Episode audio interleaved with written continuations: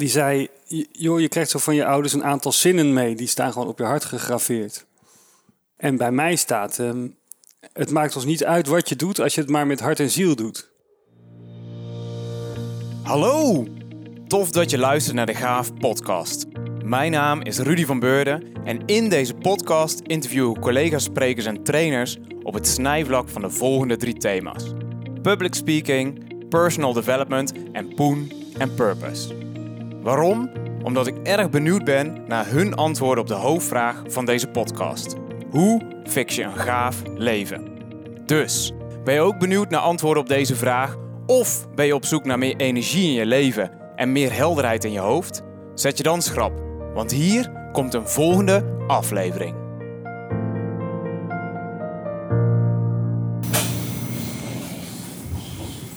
Dames 19 minuten over 1 en zo dadelijk gaan wij stoppen in Nijmegen. De radio binnen op spoor 3B. En te Nijmegen heeft u nog de mogelijkheid om eventueel over te stappen als u zo wil op de sprinter van richting Els Arnhem Centraal. Vertrek ook van spoor 3B om 13 uur 31. Ja, dit keer ben ik dus in Nijmegen, want ik ga op bezoek bij Waarmaker en de uitvinder van de hashtag Durf te Vragen, Niels Roemen.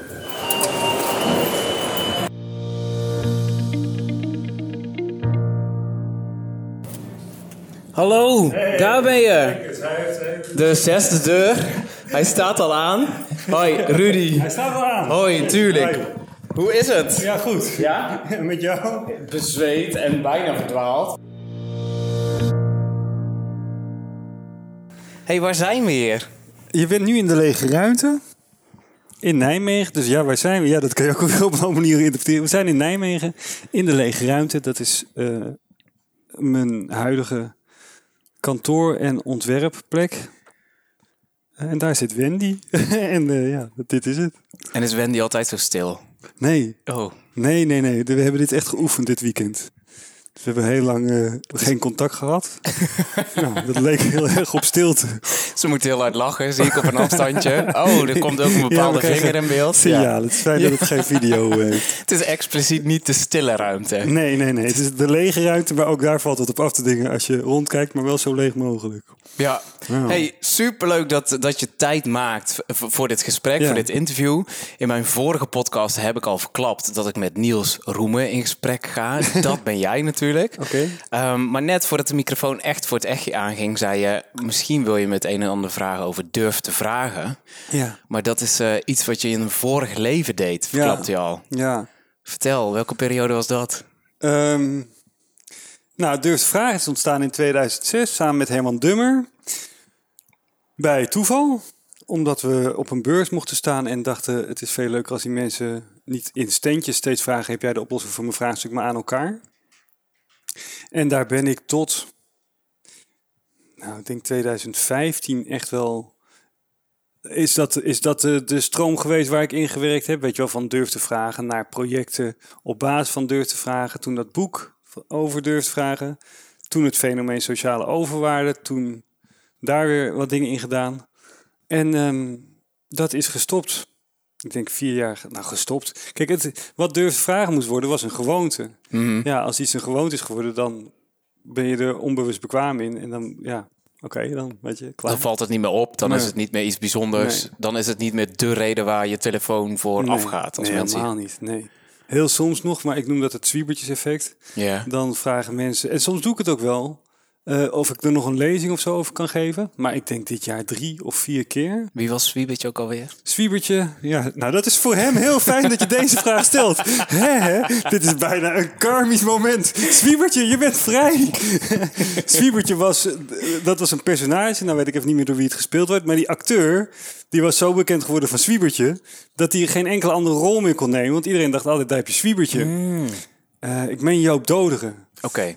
Eh, dus het zwiebertjeseffect is dat mensen bij mij heel vaak denken... ja, maar jij bent die van durf te vragen. Ah. En inmiddels... Dan ben je helemaal getypecast, toch? Ja. Zo heet dat toch, of niet? Ja. Ook met Hollywoodsterren die alleen maar die action hero Ja. zijn. Die kunnen nooit met... of stalkers. Het kan positief Ja, negatief ja, zijn, maar precies. het blijft verkrachten uit de achtervolgen. film. Ja, ja. Scary movie. Ja.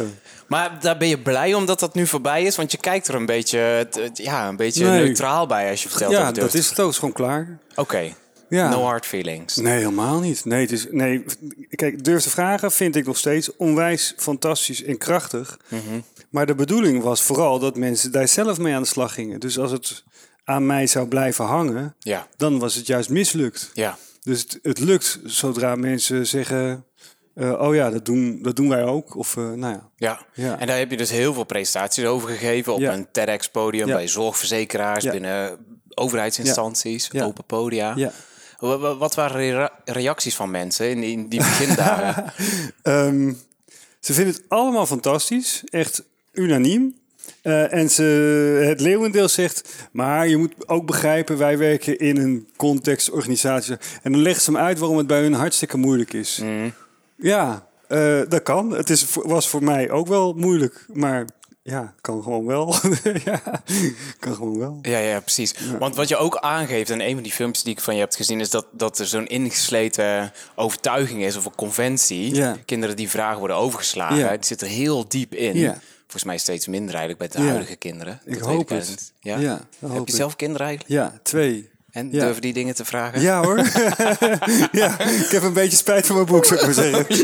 Die andere heet hou je van nou eens. ja, ja, precies. Deel 2. Ik moet Hoe oud zijn ze, je kinderen? Vijf en zeven. Oké, Ja. dus die zijn al mondig genoeg. ja, die zijn mondig genoeg. Ja. Maar dat is volgens mij bij een oudere generatie die dus wel echt ingeprent hebben gekregen. Ja, eh, beheers je of eh, het Ja. is brutaal om te vragen. Dat is Ja. moeilijk om die cultuur te doorbreken. ja. Maar in een periode van zo'n tien jaar is dat eigenlijk heel makkelijk. Nou ja, een stukje denk ik hebben wij kunnen bijdragen. Er is ook een stuk wat gewoon uitrangeert. Dus je hebt ook een, een oudere garde die gewoon langzaam afscheid neemt. En dan volgens mij, ja, in ieder geval een, een nieuwe garde die er met een andere mentaliteit in staat. Ja, Dus het zal allebei zijn. En er is in die periode de hele deeleconomie is opgekomen. En uiteindelijk weer, ja, voor, voor zover ik het nog volg, verzuurd in wat het nu is. Dat het toch eigenlijk een platformeconomie blijkt die toch weer om de knaken draait. Maar in het begin waren er gewoon een aantal initiatieven die het mogelijk maakten dat je andere spullen met elkaar uitwisselde dan geld tegen tijd of tegen materie. ja. Nou, dus dat heeft zijn. Ja, volgens mij was het misschien. Ja, was een periode waarin een hoop, denk ik, wel veranderd is. Mhm. Ik voel me nou echt een oude lul als ik er zo op terugkijk, moet ik je zeggen. Sorry. Nee, dat Er geeft komen niet, nog eh. veel meer confronterende vragen. Ja, precies. Is het veilig voor mij om te stellen dat jullie eigenlijk een hele open en vrije en moderne opvoeding hebben gehad door jullie ouders, of niet? Zo. ehm, ehm, nou ja, vind ik wel. Ja, ik kan niet voor San spreken. San heeft haar eigen leven geleefd. Ik heb me in niks belemmerd gevoeld. Dus, dus ik weet nog dat een vriend van mij, Paul Moor, die, eh, met wie ik in het begin van de trainingstijd veel optrok, ook een trainer, die zei: "J- Joh, je krijgt zo van je ouders een aantal zinnen mee. Die staan gewoon op je hart gegraveerd. En bij mij staat, ehm, het maakt ons niet uit wat je doet als je het maar met hart en ziel doet.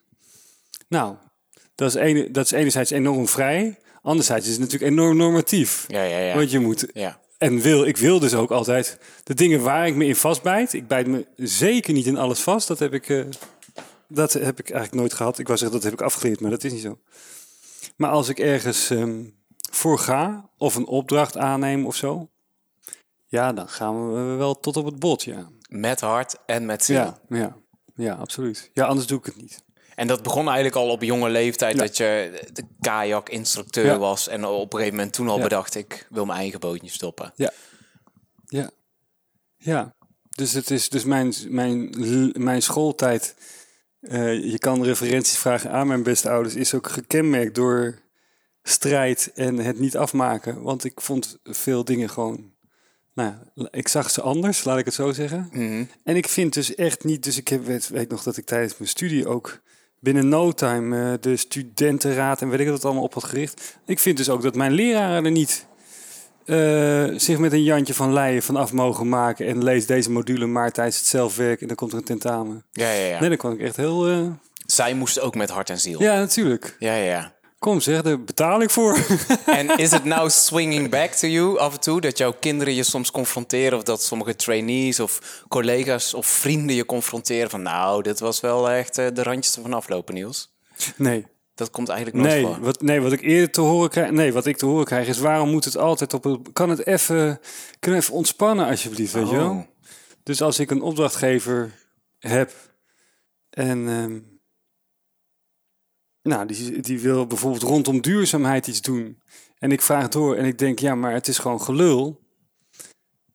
Ja, dan dat is echt vorig jaar nog voorgekomen. Dan bel ik met degene met wie ik die opdracht doe en dan zeg ik, ik ga dit aansnijden en het, ge- het gevolg kan zijn dat de opdracht wordt teruggetrokken. Ja, Ah, nou, van de week nog. We moeten voor een, voor een bedrijf waar we nou voor wer- werken, moeten we een non-disclosure agreement ondertekenen. Eh, ja, dat, die was niet zoals ik hem zou willen. ja, ja, ja. Dus heb ik eerst Wendy en eh, nog iemand die meewerkt gebeld en gezegd: Ik ga hier het gesprek over aan. Het kan betekenen dat de opdracht dan niet doorgaat. Are you in? Nou, dat is niet altijd makkelijk als iemand steeds maar. eh, dus ik vind. Dat En ben je zo altijd al geweest of ben je ooit op deze positie terechtgekomen? De Ik eerste... denk wel dat ik altijd principieel ben geweest. Ja? Ja, dat lees ik, want ik heb toevallig laatst voor een ding wat ik maakte... mijn jeugdherinneringen en mijn kinderherinneringen moet teruglezen. Rechtvaardigheid, en ik zal de eerlijkheidshalve bij vertellen, langs mijn lat. Mhm. Dus wat ik dan rechtvaardig vind, ja, daar ga ik voor... Daar is, eh, dat is een Door dingetje. het vuur. Ja. Ja, oké. Ja. Wauw, ik heb eh, 420 vragen in mijn hoofd zitten.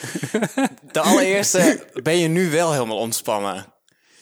Eh, helemaal ontspannen. Want je Nu ziet als er heel ontspannen uit. Je zit erbij in je t-shirtje, korte Ja. broekje. Het is buiten Ja. 37 graden. Ja. Je bent op de rug van de Chesterfield stoel gaan zitten. Ja, Je klinkt heel relaxed. Ja. Ik weet niet hoe je normaal klinkt. Nou, je ook wel ging wel factor 3 sneller. Want ja dat toen klopt. zat Lezingen die- gaan heel snel. Ja, toen was die, die, die tijddruk dan in je nek of zo. Nee, als ik op het podium sta, praat ik snel. Dan, krijg ik ook altijd van... eh, ja, er hebben heel veel mensen gezegd, je praat veel te snel. Maar ja, zoals ik al zei, ik ben een beetje eigenwijs. Ja, prettig vind Het, ik dat. eh, ging, eh, het ging er niet slecht door, weet je. Dus, ehm, Maar terug naar de vraag. Ja, ben ben, ik je nu ontspannen? ontspannen?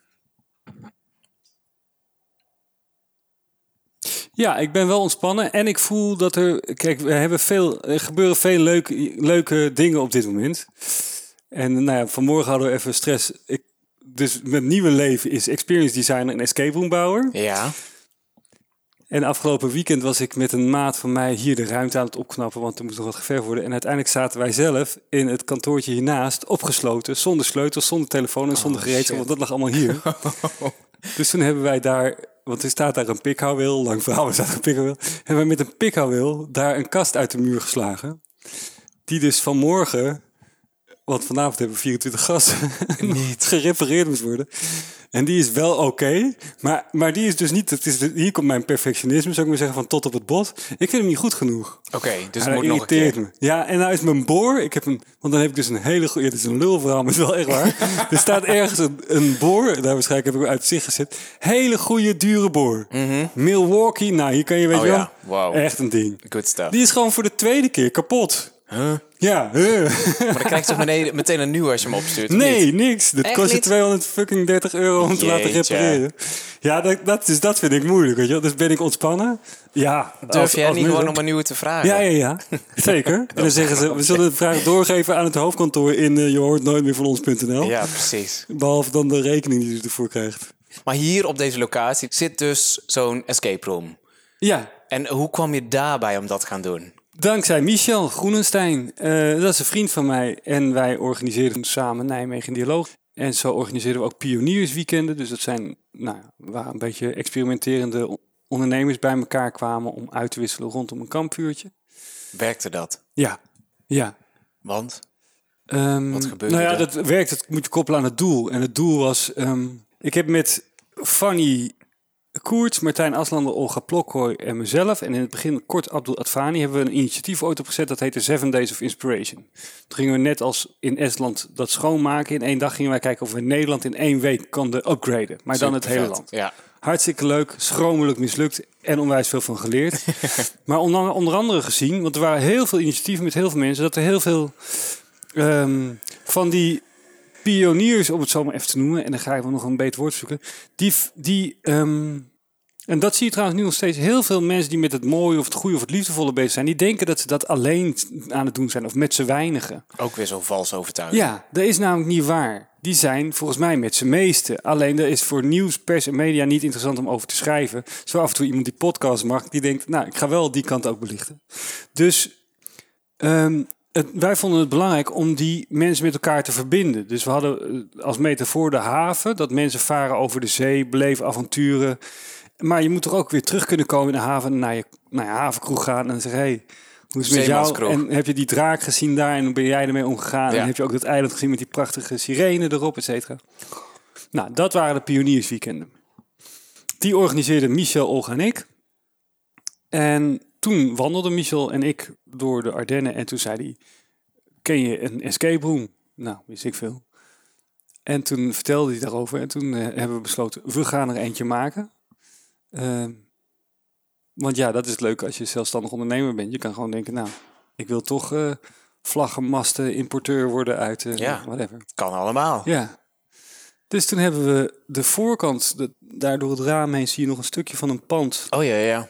En die kelder, die wilden we hebben voor de escape room. En toen stond dat hele pand leeg, dus we hebben we het hele pand gehuurd. En toen was daarboven was een coworkplek. En in die kelder hebben we een escape room gemaakt. De drukkerij. En dat was eigenlijk het begin van eh, mijn zoveelste carrière switch. Mhm. Ja, ja. Maar je bent volgens mij best wel doelgericht. Ja. Je denkt wel altijd Ja. na, waar leidt het toe, Ja. wat gaan we doen? Ja, Want net ook voordat jouw headset aanstond, vroeg je aan mij... wil je dat het groter groeit? Moeten er heel veel mensen gaan luisteren? Waarom vraag je dat dan wel? Wat, wat, is dan, wat, wat, wat wil je met dat antwoord? Die Ehm, vraag verraste mij, om eerlijk te zijn. Ja, Nou, kijk, dat is heel simpel. Ehm, met een aan zekerheid grenzende waarschijnlijkheid kunnen we, gaan wij er allebei van uit dat we morgen nog niet dood zijn. ja Klopt dat? Klopt. Ja, Oké. Dus ik denk, ik leef nog een aantal jaar. Dus de energie die ik erin steek, die doe ik niet ten einde het nu al te laten stoppen. Die doe ik omdat ik aan iets aan het bouwen ben. En ik bouw dingen omdat ik ze waardevol vind voor mezelf, of voor de ander, of voor de wereld. Dus ik sta stil bij mijn groeiambities. Als ik zeg, nou, durf te vragen en één iemand vindt het leuk. Nou, oké. Ja, dan is het morgen klaar, maar ik nog niet dood. Dan heb ik nog twintig jaar te vullen. Moet ik weer wat nieuws bedenken. Ja, ja, ja. Ehm, dus ik heb de aanname, en als ik met mensen doorpraat, maar nu mag jij mij bevragen, maar het zou ook anders ook om kunnen gaan, dat mensen, mits je, maar let op, hier staat op mijn hart, maakt ons niet uit wat je doet, maar doe het met hart en ziel. Ja. Dus ik denk, je denkt na wat je wilt, of je doorvoelt, kan ik beter zeggen, wat je wilt, en waarom je het wilt. ja. Nou, ik gun het de mensen dat het geen smart gemaakt doel is wat je binnenkort al gerealiseerd hebt. Stel dat je je levensambitie volgend jaar al gerealiseerd hebt. En dan leef je nog 30 Ja, jaar, dan, heb je echt een probleem. Ja, Ja, precies. Ja, Wat, wat heel veel gasten gebeurt die voor goed geld een bedrijf verkopen bijvoorbeeld... En veel te jong thuis komen te zitten. ja een midlife crisis op je dertigste. Ja. Omdat je gewoon nog 70 jaar hebt. Ja, dan had je, daarom gun ik het echt heel veel mensen om heel diep al in zichzelf nou, met hoofd en hart te voelen. Ja, what makes me tick, weet je wel? Ja. En ik, mijn aanname is, dus, dus daar komen die vragen vandaan. Eh, nou, die gozer die maakt podcasts. Ik heb ze niet beluisterd. Ik heb eventjes een stukje van Richard eh, beluisterd. Maar eh, omdat hij het leuk vindt. Of, je- want je, je selecteert ook je mensen. Je interviewt niet iedereen. Dus ik vermoed dat je ook een bepaald soort boodschappen de wereld in wil Klopt. brengen. Dan heb ik de aanname. Dan zou je het ook wel leuk vinden als mensen het horen. nou, dan heb ik de volgende aanname. Ja, 200 of 10.000. Of straks een eigen eh, eh, avondprogramma, Ja. eh, primetime. Ja, Dat denk ik. ja. ja 10.000 vind ik echt super spannend. Ja, En ik hink altijd nog met de gedachte, wil je eigenlijk wel bekend zijn? ja. Dus misschien is dat ook een vraag aan jou, Ja. dadelijk. Die parkeren we dan even, want dan maken we dit stuk even af. Want anders wordt het helemaal hak op de tak. Ja, er is een bepaald doel en dat zit in de intro. Maar wellicht heb je dat niet gehoord. Oké. Maar ik ga dus in gesprek met collega's, sprekers en trainers... Ja, om erachter te komen wat de antwoorden zijn op de volgende hoofdvraag. Hoe fix je een gaaf leven? Maar voordat je daar antwoord op geeft, Ja. ben ik eerst benieuwd wat je van die vraag vindt. nou die vind ik eh, in ieder geval contradictionair met wat we hier zitten te doen. Want Want als je dat alleen maar wil weten, hebben we de koptelefoon niet nodig. Ja, maar dat is een binnenkomen. Want als ik jou had gemaild of gebeld of geappt... Ja, Ja. ja ik ben een vage kennis van Sanne en ik wil met je in gesprek. Ja. Ja, dan was ik onder op de stapel. Maar als ik, het podcast is gewoon het magische breekijzerwoord anno 2019. En iedereen zegt ja. Ja? Van Remco Klaassen tot Jos Burgers. Oh, dat mag ik nog helemaal niet verklappen. Maar daar ga ik Ja, binnenkort ja, naartoe. ja, ja. Nou, doen ze de groeten. Ja, Nee, maar je, je, hebt, je hebt geen AB-meting gedaan. Ik krijg hier heel vaak, ik heb er zelfs kopjes koffiedagen voor, mensen langs zonder koptelefoon Ja, die van alles aan het zoeken zijn. Oké, maar wat daarachter zit, want dit is goed. Ik vind het hartstikke fijn. Ik vind het een heel leuk gesprek. Ik ben nu al ruim tien jaar eh, werk ik voor mezelf. Of nou ja, negen jaar, maar ik, veel langer sta ik voor groepen. En ik ontmoet honderden mensen door dit werk. En één op de zoveel gesprek is zo ontzettend bijzonder. En heel vaak ben ik dan onderweg terug naar huis in de trein of met de auto. En dan denk ik, wauw, wat als andere mensen dit ook hadden kunnen horen. En toen kwam daar het Medium podcast. En toen dacht ik, hey, Ja. dat is gewoon de missing link Ja. in hele toffe gesprekken die ik heb Ja. door het hele land. En ik wil ze gewoon gaan opnemen. En we zien wel welke waarde daar ontstaat. Ja. Ja, ja. Dus dat gebeurt. ja oké. Ja. Dus terug naar de vraag, wat, hoe een gaaf leven? Wat vind je ervan? Eh, dan, ja, dat hangt vanaf wat je met gaaf bedoelt. Ja, wat vind jij gaaf? Heel goed. Eh, ik vind dat je, ik vind wa- wat ik mooi zou vinden als eh, lukt, is als je alle facetten van het leven ten volle leeft. Dus er gebeurt, er gebeurt ook ellende, er gebeurt verdriet, er gebeurt dementie, er gebeurt afscheid, in steek gelaten worden, weet ik wat allemaal. Laatst had ik het er met een, met een vriendin van mij over. Toen zei ik, het enige wat mij zonde lijkt, krijg je weer onderste uit de kant typetje, is als ik op mijn sterfbed lig en, ik heb, en mijn leven was een boek en ik heb hoofdstuk 12 en 17 overgeslagen, want die leken me te heftig. En op mijn sterfbed denk ik, fuck, die had ik toch willen lezen. Maar dan is het te laat. Terwijl het dient zich hier in het moment aan. Dus ik vind het mooi als mensen een gelukkig leven leiden. En gelukkig is voor mij alle facetten van het leven ten volle leven. Mhm. Meehuilen als je zoontje op zijn bek gaat. In paniek je vrouw bellen, dat je al in het ziekenhuis zit. Eh, en de mooie momenten als datzelfde zoontje naast je in een raft door een rivier heen knalt. Eh, dat is het allemaal. Ja, ja, ja. Ja. En, en, en heb je al een heel heftig hoofdstuk gelezen? ja. En wil je er iets over vertellen? Eh, wil ik daar iets over vertellen? Nee, want het gaat niet alleen over mezelf en ook over anderen die ik dan in bescherming neem. Mhm. Maar het heeft te maken met ziekte. Ja. En dat. eh, nou, dus Want het lijkt zo, ik, ik, denk, ik ben het daar ook wel mee eens. En heel veel mensen beschouwen gaaf als cool, kicken, awesome, up, up, up.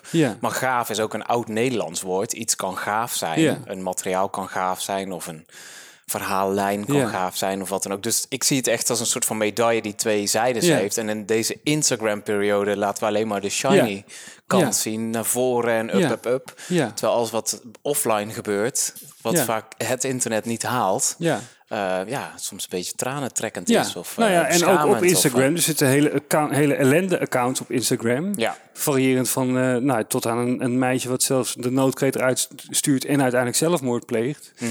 Ehm, maar je ziet inderdaad vrij weinig mensen in de stad een foto maken van hoe kloten ze zich voelen. ja. Ja, dat vind ik wel een... Ik vind dat eigenlijk best wel frappant, want kort daarnet had je het over het nieuws. En het reguliere nieuws en media, die zoomen juist in op de excessen, brand, moord, diefstal, verkrachting.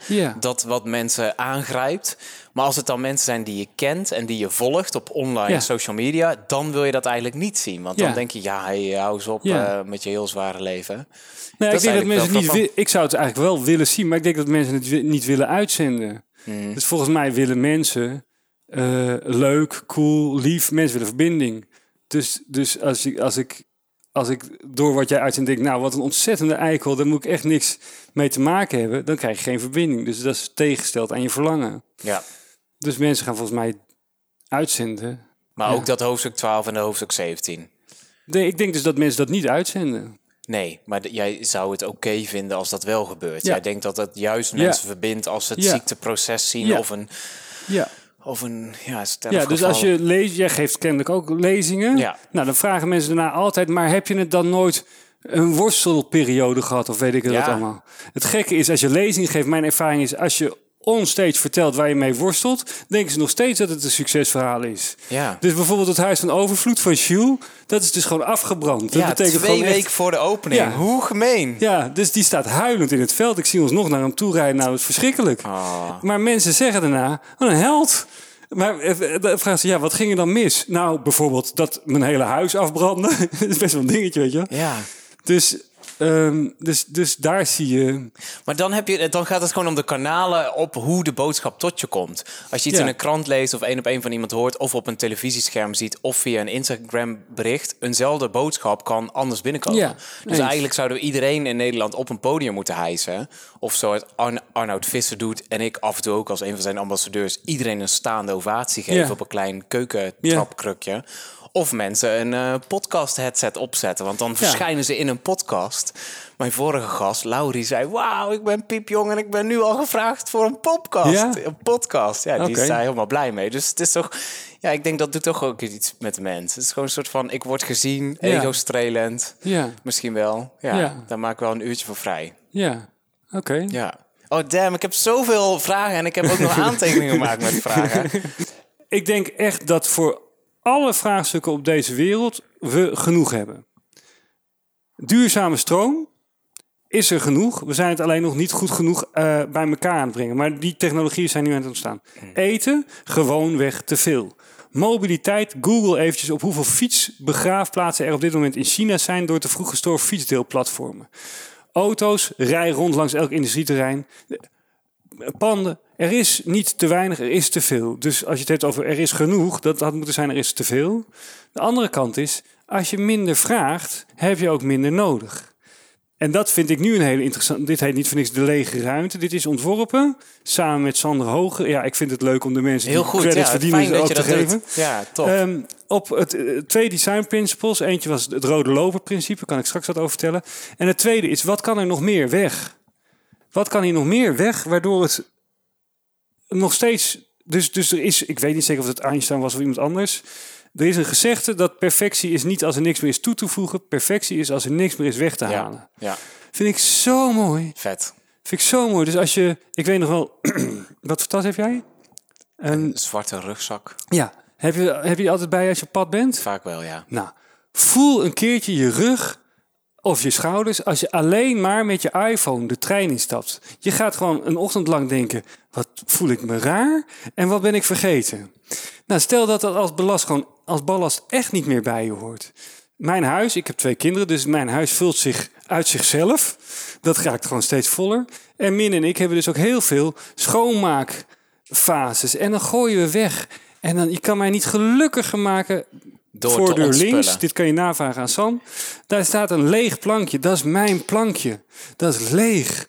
Ik word dolgelukkig van leeg. Dus, dus er is genoeg heeft ook te maken met wat heb je nodig? Ja, ja. Eh, iedereen heeft de afgelopen twee maanden weer ontdekt dat hij aan een tent en een coolbox genoeg heeft om de mooiste momenten te beleven. Ja. Wat gebeurt er dan als je thuis komt en je zet je, je Netflix weer aan en je trekt je boekenkast open en 600 pantoffels en 88 spijkerbroeken? Ja, ja, maar je ziet het bij de buren, bij je vrienden op Instagram. Ja. Je ziet het en je kopieert het. Ja, van Dat de gekke. wappie? Ja, je maakt een gebaar voor je voorhoofd. Ja, ik zie het. Maar eh, wa- wat heb jij nodig op dit punt in je leven? Ook weer een hele grote ervaringen. Ja. Dingen doen, Ja, podcast-interviews... terwijl je op de rug van een Ja. Chesterfield-stoel zit... Ja. die je ongetwijfeld ook Ja. gekregen hebt misschien, ja of niet? van Ja. Jetske van de Schaar. Omdat zij dacht dat ik degene zou zijn die daar zorgvuldig voor zou zorgen. Heel goed. Lieve Jetske, als je dit hoort, ik zit en koester nog steeds jouw mooie Ja. Chesterfield. Dit, dit Ja. is echt... Maar, maar kunnen we daar mensen in trainen? Ja. In, en we hebben in Ja. overvloed te Ja. denken, zo gezegd. Ja. Hoe zou Ja, je dat doen? 100%. Nou, eerst moeten ze het willen. Ja. Eh, kijk, als je, geen, als je nergens last van hebt, moet je ook niks. Ik, ik ben geen. Je hoeft dit niet. Nee, Lekker je moet een bepaalde weten. motivatie hebben. Nou ja, als je denkt van. Kijk, wat je kan doen als je denkt, het is bij mij niet waar, is een leuk begintestje. Hallo, lieve luisteraars. Eh, regel even een tafeltje of een plankje. Dat heet de terreur van het platte vlak. Zet hem neer in de gang. Maak een foto. Wacht een week. Maak weer een foto. Tafeltje vol. Doe dit met die vrije dag die je echt geblokkeerd houdt om eens lekker in je eentje door het bos te stampen. Een aantal mensen die denken nu, oh, mij lukt dat wel. Dit gaat over die andere 99% van de mensen die dan toch nog even met. Dus overal waar je leegte creëert, eh, ontstaat de wet van de zichzelf vullende ruimte. Komt weer shit in gewoon. Nou, ga eerst maar eens een week... Challenge mij maar. Reageer op die blog of weet ik hoe dat werkt. Ik ben niet zo technisch. Van, haha, bij mij niet. Of, ja, inderdaad, bij mij wel. Leg één dingetje op je trap. Eh tray 7. Wacht een week en ik beloof je, tray 6 en tray 8, dat zijn buren geworden. Zo is het. Dat is die sketch van eh, Brigitte Ja, Kaandel ja, met hebben we- spullen. ja, fantastisch. Ja, precies. En ze komen alle Ja. kanten... En dan, maar dan kan je ook nog voor de grap voor je kledingkast gaan staan. Ja. En gewoon denken, kijk, je hebt nu zo'n schoonmaak opruimgoeroe Ja, op die Netflix. Marie weet je. Kondo. Ja. Ja, die Ja. Japanse. Die zegt, does it spark joy? Ja. Ik heb het er met Martijn, met Martijn Aslander wel eens over gehad. Van, goh, ik heb, eigenlijk wil ik van, van mijn spullen maar twee dingen eh, he- weten. Ik weet waarom ik het heb en ik wil het ook hebben. En als ik het allebei niet weet, dan gaat het weg bij mij. En dat kan je zelf ook doen. En ik beloof je dat je er letterlijk, letterlijk en figuurlijk lichter van Ja. wordt. ja. Maar dat willen is dus echt een heel groot ding. Want ik vind het geweldig dat je zegt... er is te veel voor alles Ja, wat we nodig hebben. Maar als dat nodig hebben groter en groter wordt... Een Ja. groter huis, een, eh, Ja. een bijgebouw in de achtertuin... nog een auto, een cabrio vol in de weekenden... ja, En als je niet gaat delen, als dat groter wordt en dat wordt massaal groter door een opkomende middenklasse in Ja. China en Brazilië Ja. en India, Ja. ja. dan gaat de multiplier aan ja, natuurlijk. dat is ook echt shocking. Dat vind ik ook... eh, ja, daar kan ik oprecht verdrietig van worden. Ja. Want ik denk, want, want aangetoond in talloze onderzoeken, we worden niet blij van spul. Nee. Ja, van een bepaalde maat van Maar spul. dat is allemaal rationeel, dat is niet emotioneel. Een heel duidelijk voorbeeld is dat mijn ouders over een paar weken gaan verhuizen van een groot vrijstaande woning met een hele grote schuur erachter naar een kleinere Ja. woning. Ja, Ehm, omdat we allebei in de 60 zijn Ja. en dat ook willen. Ja. Maar mijn pa heeft zoveel moeite met opruimen. Die Ja. had een gigantische loods waar die alles... We zijn dingen tegengekomen van 40 jaar geleden die hij niet gebruikte. Die ja, moeten dan weg. En dat is gewoon een proces. ja. En heb je hem gevraagd hoe blij die is geweest van die spullen al die jaren? Ja, nu nog steeds zegt hij met heel veel dingen... Ja, dat kan ik nog een keer gebruiken. Ja, Terwijl die al factor 3 is gaan indikken. En hij moet nog een keer Ja. factor 3 indikken. Want Ja, dat is toch kan het gewoon drama. niet mee. Ja, ja dat vind ik drama. ja. Nou pa, dan hoor je het eens. Ja, van Niels ik Roemer denk hier wel dat je een lieve man bent hoor, pa. maar jeetje, wat Echt moet een goed zak. Ja. Ehm, even kijken. Genoeg over pa. Ehm, heb je wel eens, want je hebt, je hebt al een paar dingen. Zijn mensen echt iets gaan doen? Ja. Ja. Dus het is iemand die zijn eigen. huis- Maar zijn er nog meer bijzondere voorbeelden waarvan je denkt: hey, dit is de moeite waard? Want nu hebben we nog steeds even over durf te vragen. Terwijl je nu met escape rooms bezig bent. Met creativiteit, met ontspullen. Ja, maar ik weet ze niet meer. We hebben wel eens lijst. Kijk, het, wat onhandig was. Ook al die herinneringen laat je gewoon gaan. Ja, Dat hoef je allemaal niet vast te houden. nee. Dat Eh, schrijf je nee. niet op, dat documenteer je niet. Nee. Nee, dat heb, dus dat wou ik net zeggen. We hebben nooit bijgehouden. We weten niet hoeveel mensen er naar durf te vragen zijn geweest. Eh, eh, hoeveel, het zou zo leuk zijn toen we dat boek gingen schrijven bij Haystack. Die zei ook van, ja, weet je dan hoeveel, su- hoeveel succesuitwisselingen er zijn geweest? Hoeveel vragen zijn er gesteld? Geen, echt geen idee. Ik weet het echt niet. Ik weet dat ik zo af en toe iemand tegenkom die zegt... door durf te vragen of door een verhaal of een boek of zo van wat er vanuit durf te vragen uitging. Dat heeft mijn leven echt op zijn kop gezet en echt veranderd. Ja, vind ik fantastisch om te horen. Prachtig. Ja, dat, dat streelt je ego natuurlijk. Ja. Maar vooral, het helpt me in de gedachte dat we op het goede spoor zaten. Dat je iets doet wat zinvol is. Ja. Dat ja. vind je gewoon belangrijk. Ja, en voor hen ook. Kijk, Ja, voor mezelf, ik red mezelf wel. Dat is, dat is echt het probleem zo. Maar als je, nou, ik kan wel een voorbeeld noemen. eh, eh, hier in de regio is een initiatief waar ik aan bijdraag. Dat heet RVNet. En de, de formele doelstelling is het eh, versterken van de sociaal-economische kracht van de regio. Nou, Wij kijken staan. nu allebei alsof we. Russisch voelen. Ehm, maar wat we daar, wat, een vraag die in heel veel steden is, en misschien ken jij die vanuit je werk ook, hoe kunnen we sociaal ondernemers de vraagstukken uit de stad of de regio verbinden met de ondernemers en het, het grootzakelijk gebeuren, et Ja. cetera. Nou, daar hebben we met Durft Vragen behoorlijke bijdrage aan geleverd. En je ziet het hier gewoon gewoon te worden dat mensen eerst aan elkaar vragen: heb je nog mijn zus en mijn zo? Nou, als dat. Dat is wat we willen. Dat, dat vragen. Kijk, ik, ja, daar kan ik uren over lullen. Ehm, dat moet een nieuwe gewoonte worden. Dus jij bent jarig. Weet je wat je voor je verjaardag wil? Echt, echt heel graag. Ja? Een ritje in een Porsche 911. Een ritje in een Porsche 911. Hallo lieve luisteraars, echt alsjeblieft, hoor dit. Ritje Porsche 911. Als je me gelukkig wil maken, regel dat. Iemand van jullie moet dat doen. Ehm, maar daar kom ik dus aan en dan denk ik, dit is een leuk boek voor hem. En dan, eh, we kennen elkaar amper, maar god, ik hoor van Sanders, ja, ik krijg een boek. En zo, we zijn elkaar fysiek, maar ook mentaal heel vaak cadeautjes aan het geven. Zonder na te gaan of die ander het wel wil hebben. En dan is het in mijn wereld heel vaak gewoon geen cadeautje, maar ballast, wat je komt brengen. De uitgeknipte krantenartikelen, de hey, moet je hier eens naar kijken, Een leuk kookboek. YouTube. Ik vind het verschrikkelijk om te koken. Ga Bizar. weg met je kookboek. Ja. Nou, dat kan je, maar de intentie van de gever is positief. Ja. Die wil iets aan je geven. Er zijn ook nog narcisten die hopen dat je daardoor denkt dat hij gaaf is. Dat kan ook nog. Maar sommige Hier, een mensen. op gratis die- abonnement op mijn podcast. Ja, hoi hoi, weet je. Dat kan. Kom eens luisteren. Maar de meeste mensen op je verjaardag, komen waarschijnlijk je vrienden. ja. En die geven iets dat ze denken, nou, daar wordt hij blij van. Ja. Nou, dus laten we hun de, de positieve intentie gewoon vergeven. Niks aan de hand. Maar als je dan kijkt, wat kan ik zelf doen? Dan ben je dus een Hans Worst of een Johanna. Zo je, dat weet ik niet zeker. Als je niet vraagt wat je wilt, want dan creëer je die kolderieke uitwisseling van spul en energie, die kan nog wel raakt. Nou, Ja. daar zit wat mij betreft zo'n mondiale en grandioze verspilling. Ja. Als je dat zou kunnen meten, ik kan het niet, maar misschien de organisatie van Hans Rusling of zo wel. ehm, zou kunnen meten met daar waar echt nog zeg maar, op de piramide van Maslow behoeftes liggen als het gaat over voedsel, veiligheid, onderwijs, drinkwater, dak boven je hoofd. Mhm.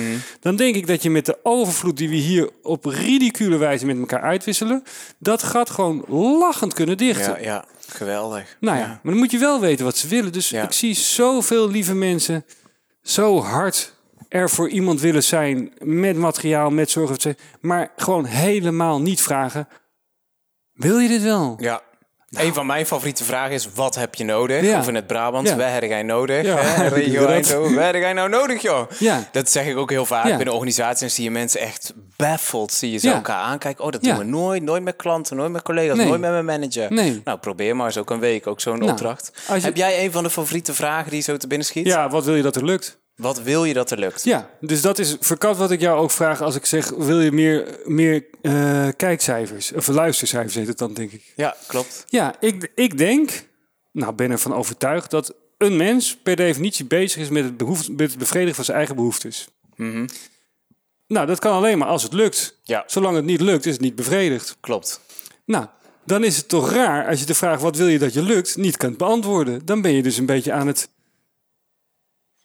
Nou, een ja, of lijstje je met wil een paar hele sterke worden. namen. Want ik ben erachter gekomen dat jouw hoofd bomvol zit met namen van mensen. Ja? ja dus misschien nog een paar. Je hebt Oh, al eentje kan je zo een aantal, Gaan we daar aantal doen. Heel- verbinden. Ja. En nog even heel erg terug naar die hoofdvraag. Want Ja. die zitten op mijn blinking control panel. We Ja. gaan nu in de laatste vijf of tien minuten. Dus mochten er nog dingen zijn die je zegt, hé, hey, dit moet erin. Maar een van de vragen, of de hoofdvraag, hoe fix je een gaaf leven? En je Ja. gaf terecht aan, en dat is een verademing voor me, Ja. dat jij een definitiekwestie oproept. Wat is gaaf? Ja. Ik hoop ook dat mensen die luisteren dat continu gaan doen bij woorden als innovatief, duurzaam, succes. Ja, maar wat is dat? Eerst ga dat even de- definiëren. Maar terug naar de vraag en frame hem zoals jij hem wil framen. Hoe fix je een gaaf leven? Heb je daar, boom, een antwoord op? Waar mensen die luisteren iets mee kunnen. Het kan iets heel klein zijn. Eén heb je al gegeven met een lege pauzes nemen.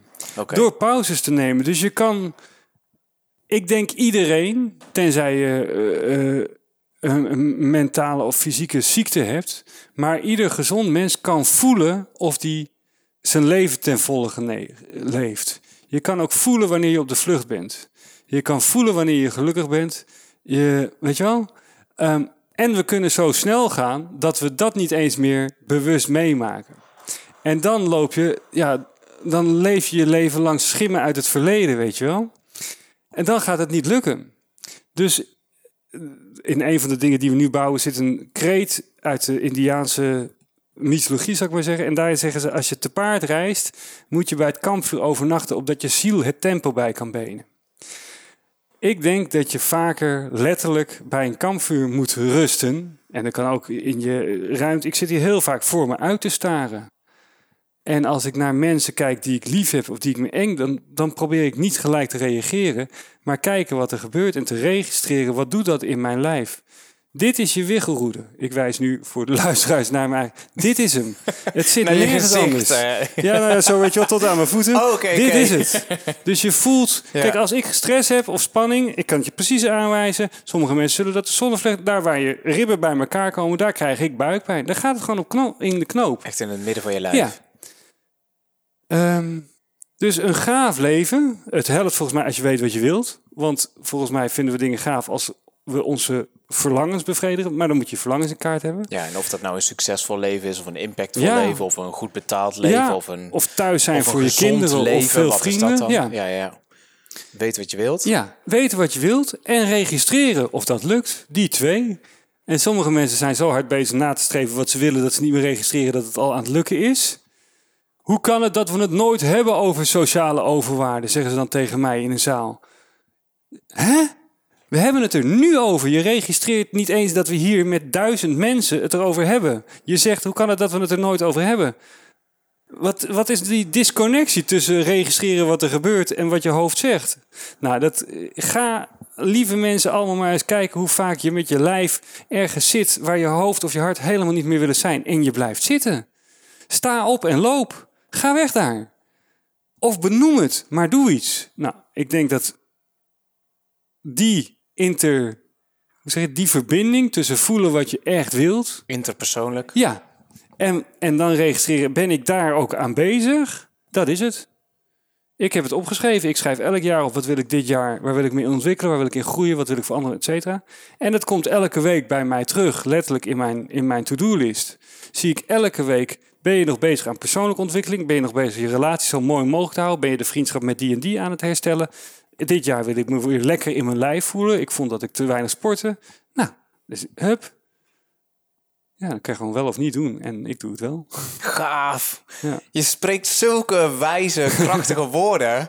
En dan, oh wauw, echt dank daarvoor. Dat komt gewoon echt binnen. Want ik zie jou daar zo zitten en... eh, volgens mij is dit zo ontzettend waar. Met dat Ja. voelen, met rust nemen, met pauze Ja. nemen. En mensen betrappen zichzelf er gewoon op. Ehm, ik zelf ook. Dat Ja. als je dit hoort, dat je het wel bij jezelf na moet gaan. Is er een vraag die jij het universum wil insturen voor deze 20, 200 of 20.000 luisteraars? Hoe, hoe zij jou nog zouden kunnen helpen? Zorg dat, ja, de eerste is zorg dat er een Porsche 911, wat was het?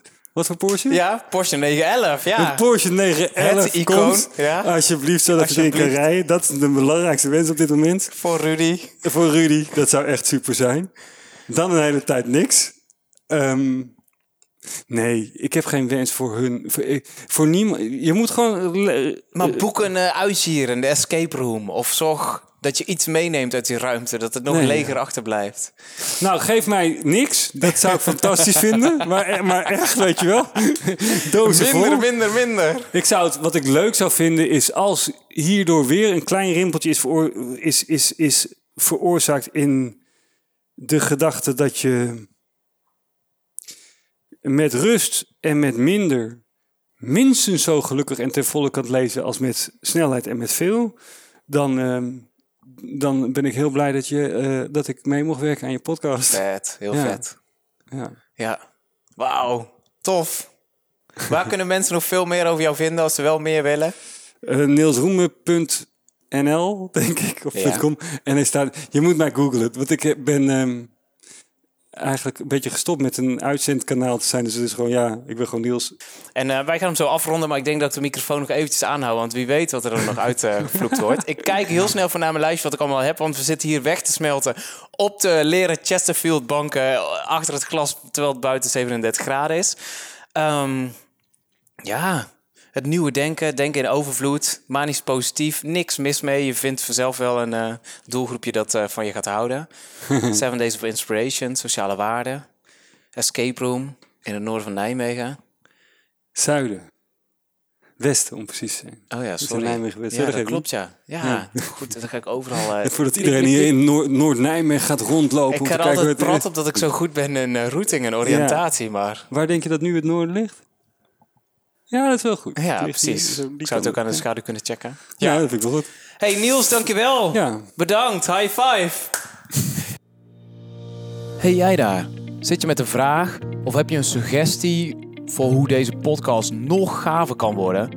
Of misschien ken je wel iemand die ik echt, echt, echt moet interviewen? Stuur me dan een mailtje via podcast.gaaf.eu.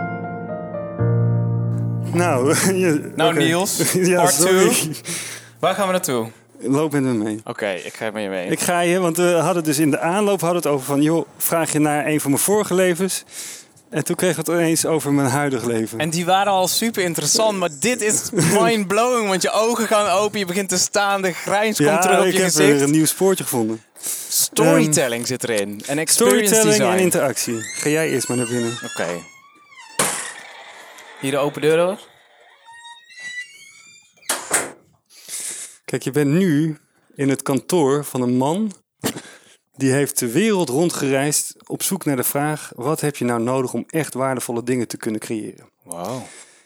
Dus die heeft allemaal artefacten meegenomen. En hij heeft boeken gelezen, kaarten verzameld, et cetera.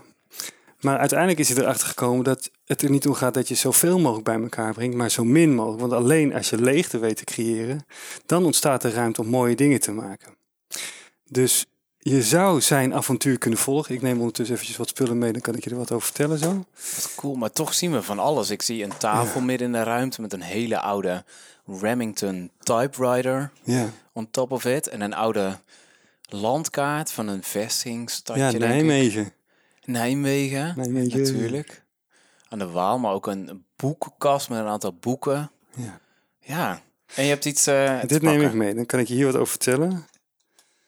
Ehm, ja, en nu moet jij eigenlijk het avontuur van die man volgen, want dan ontstaat er voor jou ook lege ruimte. Oké. En Spannend zal dit. ja, ik, moet ik hem even voor je vasthouden? Het Of- krijgt wel een je wending. weet het Ja, wel, want je hebt natuurlijk bepaalde dingen al. eh, je hebt eigenlijk al een soort eh, backstage view gehad. Mm. Mm, maar goed, ik, ik kijk in de richting van het avontuur wat je moet volgen. En dan, eh, Avontuur. Oh, dat zit achter die kast. Nee. Oh, ik zie het. Oké, er staat dus een kast, ongeveer twee meter hoog, in de hoek. En die kun je openen. moet je goed opletten voor het afstapje. Ja. Je Kijk. kunt dus een soort van Anne Frank kast met achter Ja. doorgang.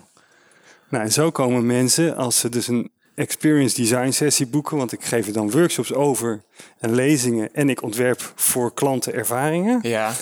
die komen via dat kantoortje binnen. Ah. Dus die moeten eerst letterlijk bijna ritueel die lege ruimte in stappen. Heb jij alles weer? Ja, dankjewel. Wat vet. Ja. Dus de mensen die hier binnenkomen, komen op een heel andere manier binnen dan Ja. ik. Ja. Nou, bij de lezingen niet, want dan hebben we nou ja, vanavond 25, 26 mensen, hoorde ik net. Mhm. Dus die komen gewoon via die deur binnen. Maar wat ik daarmee mensen al wil laten meemaken. Kijk, ik ben nog wel steeds van het beïnvloeden. Ja. Eh Durft Vragen was het, adviesbureau was het. Ehm, maar ik heb een theaterachtergrond. Ik heb op mijn 14e mijn grimeerdiploma's gehaald. Toen stond ik ook al in de Engelenbak en Frascati en zo als acteurtje in stukjes. Eh, het hele medium, zeg maar, theater in je echte leven integreren om verandering te creëren, is nog een, ik, nou laat ik zeggen, te weinig benut domein. Mhm. En het is toverzout. Je kan er prachtige dingen mee doen. Dus als we de draad oppakken over waar we... Dat ik net een voorbeeldje ging geven, dan gaat het over, over Thalia. Dat is een meisje die bestaat in het echt. En die werd 16. En er was mij gevraagd om, om te kijken of, of ik haar een onvergetelijke verjaardag kon bezorgen.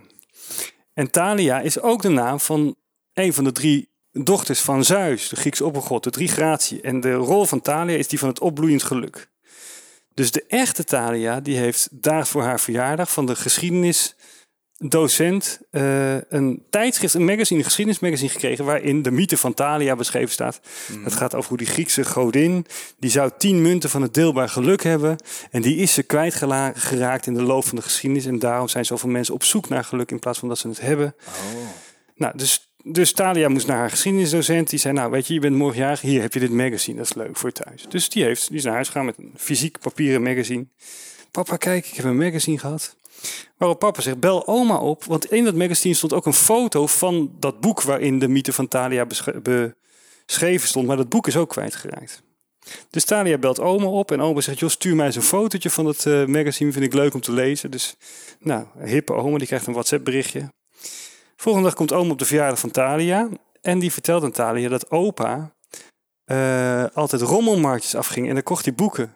En hoe bizar het is, kan het zijn. Maar dat boek uit dat magazine, dat lag bij oma op zolder. Zij had het gevonden. Dus oma zegt, nou ja, dan geef ik het maar aan jou. Dan heb je die mythe van Thalia nu ook in het echt. Dus Thalia pakt dat boek aan. Ze vouwt hem open en uit de rug van het boek valt een stuk papyrus op de grond. In oud kalligrafeerschrift.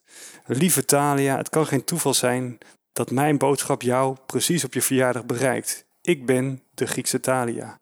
Ik had de munten van het deelbaar geluk en ze hebben jarenlang rondgezworven. En nu is het aan jou om nog deze week de tien munten van het deelbaar geluk te vinden. Je woont in Nijmegen, dus langs de stroom van waar ooit de Griekse en de Romeinse wereld zitten. Bij jullie in de buurt kan het liggen. Het is laag water. Vind de munten van het deelbaar geluk en geef ze aan mensen wie jij geluk gunt. Hier heb je een aantal clues en ga op pad. Dus die avond, ik heb er foto's van, ja, ik kan ze je laten zien. Hoe vet is dit? Mesmerizing. Dus die avond staat Thalia samen met haar gezin te zoeken in de omgeving, een oud museum, naar munten van deelbaar geluk. Maar het wordt nog veel gekker, want op een gegeven moment komt ze op school en daar ligt in haar kluisje één, dit is een puzzeltje van drie, één zo'n onderdeeltje. Met het bericht, ga vanavond naar dat en dat park.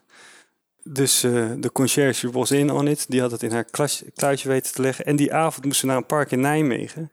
En daar zit in een, in een capuchon weggedoken een of andere sinistre figuur. Dus die tikt ze op de rug. En dat blijkt een van haar twee beste vriendinnen te zijn. Die zegt, in mijn kluisje lag ook zo'n stukje. Eh, en zij moet dus, die avond vinden zij de tweede munt van het deelbaar geluk. Dag drie moeten ze naar een oude Romeinse... Het is een fietsgarage, maar het is uit Romeins terrein. En daar zit wederom in een capuchon weggedoken Thalia's derde goede vriendin. Ook met zo'n stukje, ook uit haar kluisje. Dus nu kunnen ze de puzzel compleet maken. Daar vinden ze de laatste, nee, de laatste zeven muntjes bij elkaar. En de laatste avond heeft ze in het Kronenburger Park, op de plek waar geluk zichtbaar aan het groeien is, lees de kinderspeelplaats, vindt ze de laatste drie munten van het deelbaar geluk. Dus nu heeft ze alle tien. En ze moet alleen nog naar een plek waar ze dan dat geluk echt kan ervaren. En dan klopt ze aan bij een middeleeuwse toren in het Kronenburger Park. Kun je straks langslopen. En dan doet de rest van haar vriendenkring open. En boven staat aan een ronde tafel een diner voor Thalia ter ere van haar 16e verjaardag. Waar. En nu heeft zij de opdracht, dus echt in haar hand, tien munten die ze dus moet geven aan mensen wiens geluk ze wil laten groeien. En dat is nu in de realiteit aan de hand. Wauw. En dit heb jij allemaal bedacht. Ja, En daarnet Ja. vroeg ik, wil je nog iets vertellen? Toen zei je, nee, hoeft niet. En nu komt Ja. dit er allemaal uit. ja sorry. Ander boek. Geweldig. Ja. Dus dit is de wereld van experience design. En dit is eigenlijk het nieuwe komende hoofdstuk waar je Ja. vol mee bezig bent. Nou, moet je nagaan. Dus als je, daarom vraag ik altijd van wat wil je dat lukt. Jij zit in het, ook in verandertrajecten of in training. En je beschreef net ook dat mensen soms wel zeggen van de impact van een lezing is zo nihil. Maar 7, 8 procent doet er echt wat mee. Het medium wat erin wordt gebezigd is alleen maar de zendende enti- entiteit en een paar interactieve momenten. De hele aanloop naar een lezing toe, de hele reden waarom je naar een lezing gaat, wordt amper geadresseerd anders dan je moet zus en zo laat daar zijn en dit zijn de sprekers. Dus daar valt nog zoveel winst te halen. We hebben dat dus vorig jaar, daar gaat het vanavond over, hebben we een grote experience gebouwd voor Jaguar. Die wilde hun nieuwe elektrische auto eh, eh, beter voor het voetlicht brengen. Nou, voor een elektrische auto, daar wil ik best wel graag aan meewerken. De iPace. Ja. Nou, dan kan je gewoon zeggen, hij is cool, hè? En dan trek je een doekje eraf. Maar hier hebben een hele grote groep mensen... die hebben, zijn al, ik denk, anderhalf, twee maanden van tevoren... benaderd door een of andere sinister figuur... die alleen nog maar zijn energie wil geven... aan dingen die de wereld een beetje mooier maken... en die daarvoor de hulp van weet ik het welke BN'ers ingeroepen heeft. Dus ze hebben, weet ik het, iets van 150 mensen... hebben allemaal prachtige handgeschreven brieven gekregen... van een entiteit op Ibiza... die een soort van eh, eh, eh, heilige graal in handen had hoe je de wereld mooier kon maken. En zij hebben met vijf best wel krachtige vragen, die ik niet ga vertellen, want dan is de lol er vanaf, stilgestaan bij hoe, hoe leef jij zelf een prachtig leven? Ehm, daar gaat het van. Als je nieuwsgierig bent, moet je dus vanavond de 27e deelnemer zijn. Oh, wat vet. Maar dat betekent dus dat die zijn echt wel anders op dat event gekomen dan ik ga naar een spreker. En die hebben allemaal nu nog op hun nachtkastje of op een tafel thuis een paar dingen leveren, liggen die hun echt doen stilstaan bij hoe leef je je leven ten volle. Nou, dat toverzout van zinvolle en relevante verandering, dat is experience design. Althans, daar kan, je kan ook zeggen, we maken simpele dingen gaver. Wij willen betekenisvolle ervaringen creëren, waardoor je ja, die verbinding die ik daar straks ook allemaal aanwijs tussen hoofd, hart en handelen, gewoon in je dagelijks werk integreert. Ja. Dat is mijn huidig werk. En dat het echt binnenkomt Ja. bij de mensen. Ja, ja. In Boom, deze hele raak. snelle... Ja. ja. Nou, Wauw, ja. vet. Dus het is een soort van crossover van de detective zijn en Ja. super creatief bezig Ja. zijn en de finesse van de uitwerking ook helemaal onder controle. Ja. Dus bij een lezing of een boek of een podcast, nu ook, eh, blijf je luisteraar, toeschouwer of lezer. Maar je wordt nooit onderdeel van het verhaal. Je hebt alleen het boek The Neverending Story, waarin Aitraio op een gegeven moment moet beslissen. Ze, vanuit het boek roepen ze mij om die wereld te redden. En dan wordt hij onderdeel van het verhaal.